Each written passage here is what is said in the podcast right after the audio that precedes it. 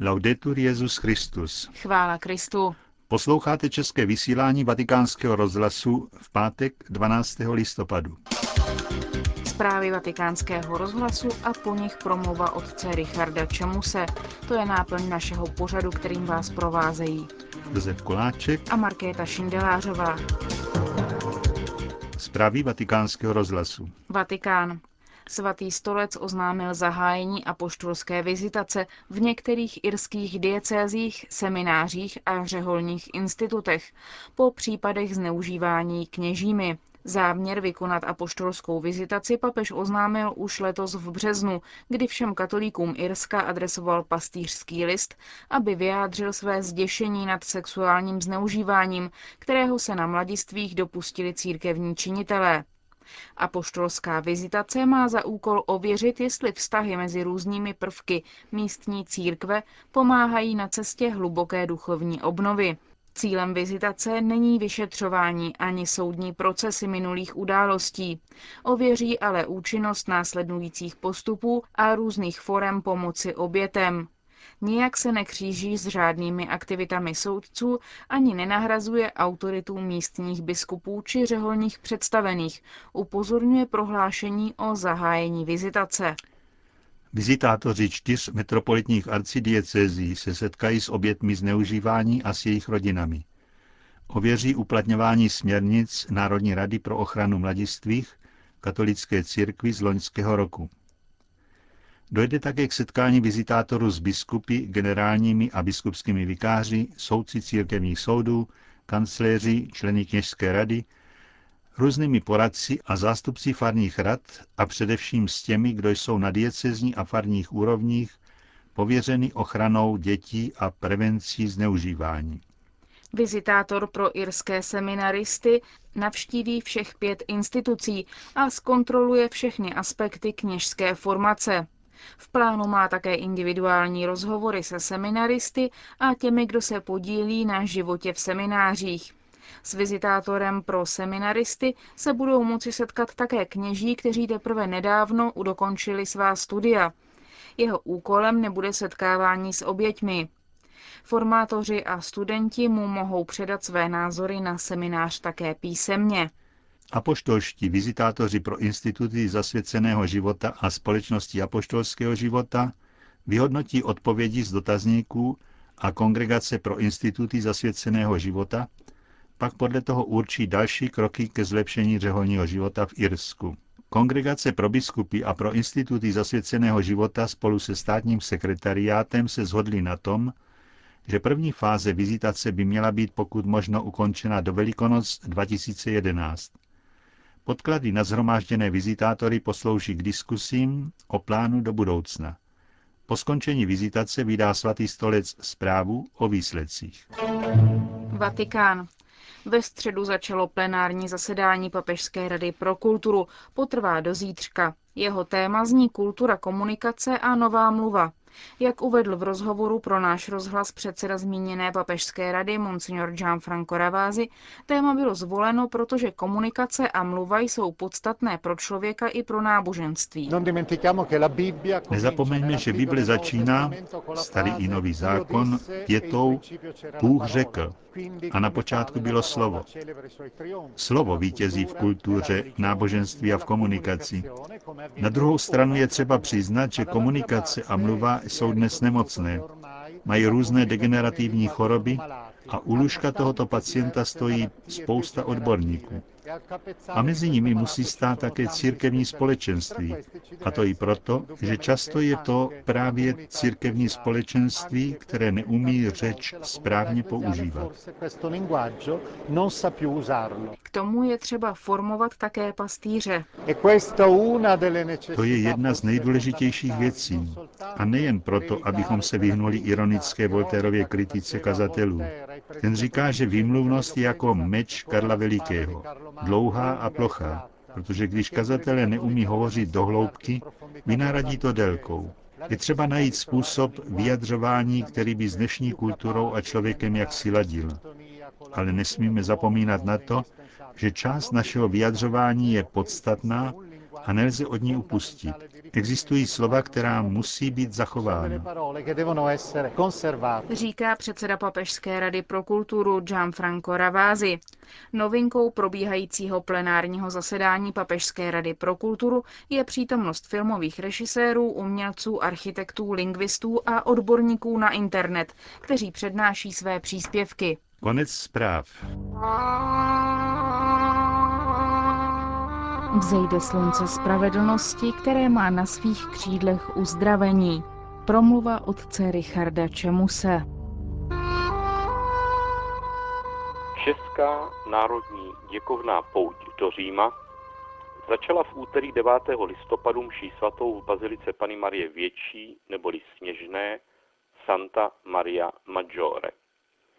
Mám k této svatyni zvlášť osobní vztah.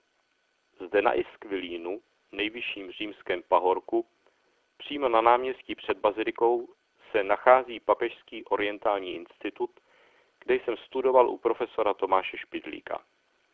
Jako studenti jsme o hlavní přestávce od čtvrt na jedenáct rádi vyběhli z orientálu přes ulici na rychlé kapučíno ve stoje. Nešlo jen o tu kávu, ale o mnohem víc. Paprsky jižního slunce v tu chvíli totiž dopadají přímo na bílé průčelí baziliky, která se ozářená skví proti blankitně modrému římskému nebi. Jaká je to podívaná. Dodnes žasnu a děkuji Bohu za to, že sytil naše duše krásou mariánského chrámu v centru Říma a nenechal je na pospas šedé monotony univerzitních kampusů na předměstí. Ty vzpomínky mi jdou hlavou, když sedím mezi stovkou kněží v presbytáři, českými poutníky zaplněné baziliky, v očekávání liturgického příchodu biskupů. I vnitřek chrámu, jeden jediný skvost. Kochám se pohledem na zlatem se třpitící kazetový strop, na starobilé mozaiky na stěnách hlavní lodi, na honostní baldachy nad hlavním oltářem, na umělecké fresky a ornamenty. Krása, kam se oko podívá. A tu mi přichází na mysl slova Evangelia této neděle. Když někteří mluvili o chrámu, jak je vyzdoben krásnými kameny a pamětními dary, řekl Ježíš, přijdou dny, kdy z toho, co vidíte, nezůstane kámen na kameni. Všechno bude rozbořeno. Při představě, že by tato slova měla platit i o této bazilice, nezamrazilo. A přesto vím, že to platí, neboť vše na světě je pomíjivé. Zaráží mě ovšem, že apoštolové nejsou šokováni, ale jen zvědaví. Mistře, kdy to bude? A jaké bude znamení, že to už nastává? Vyptávají se tak nějak nezúčastněně. A to přesto, že chrám byl pro Židy vším. Představoval životní střed, kolem něhož roste a uspořádává se prostor a čas, urbanistika a kalendář, veškerá činnost se svou námahou a odpočinkem, s každodenním úsilím a se sváteční radostí. Chrám byl pro Izrael místo posvátné, oddělené od všeho, z něhož vše čerpá smysl a k němuž všechno směřuje. Hlavně ale byl místem, kde přebývá Bůh a na kterém jediném je správné a možné Boha uctívat. Chrám vyjadřoval krásné uspořádání kosmu, opak chaosu. Z čeho tedy plyne jejich klid? Zdá se, že Ježíšova slova učedníci neberou až tak vážně, ale spíše s jakousi rezervou, která v zásadě myšlenku skutečného zničení chrámu nepřipouští. Celá situace připomíná jiné proroctví zničení chrámu, proroctví Jeremiášovo, chrám se zdál nedotknutelný. Bůh jeho zničení přece nedopustí. Jenže dopustil, tak jako dopouští i dnes zničení křesťanských kostelů. Zprávy z Iráku a z mnoha dalších koutů světa dávají zapravdu Ježíšovým předpovědím. Povstane národ proti národu a království proti království budou velká zemětřesení, na různých místech hlad a mor. Jedním dechem nás však pán povzbuzuje, když říká, neděste se, neboť to se musí stát napřed, ale nebude to konec. Ježíš předpovídá pro následování, avšak zároveň ujišťuje, že ani vlas z hlavy se vám nestratí. Jak tomu máme rozumět? Pád starozákonního chrámu znamenal pro Židy konec světa, odchod Boží.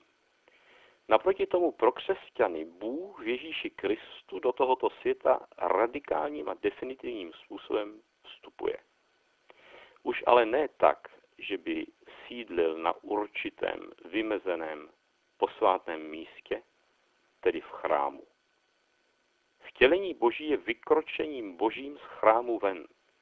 Je překročením úzkého kruhu posvátna a jeho rozšířením na vše to, co platilo doposud za profání a světské. Vtělení Boží je posvěcením znesvěceného světa, jeho návrácením z chaosu hříchu pod vládu Božího řádu. Boží syn se do toho sprofanovaného světa vydal i za cenu, že za to bude strážci posvátna odsouzen jako bezbožný a zemře za hradbami svatého města Jeruzaléma. Zdálo se, že tento hříchem od Boha odtržený svět jej přemohl a odloučil od Otce, když jako boží syn sténá, Bože můj, Bože můj, proč si mě opustil? Ano, v hodině kříže vstupuje Kristus do největší vzdálenosti člověka od Boha, do té nejstrašnější úzkosti lidské existence, do nitra smrti hříchu. Písmo přece říká, že on šel tak daleko, že se pro nás stal hříchem. Byla to cena, kterou zaplatil, aby ponořením do smrti doslova vyrval svět, jež úpí po spáse z moci odpůrce a navrátil ho do rukou nebeského Otce. K tomu však musel být zbořen chrám jeho těla, v němž přebývá plnost božství. Aby vypučel nový život světa, musela se zem nasáknout Kristovou krví, tak jako semeno padá do země a odumírá, aby vydalo stonásobný plod. Tuto bolestnou proměnu světa nazýváme vykoupením.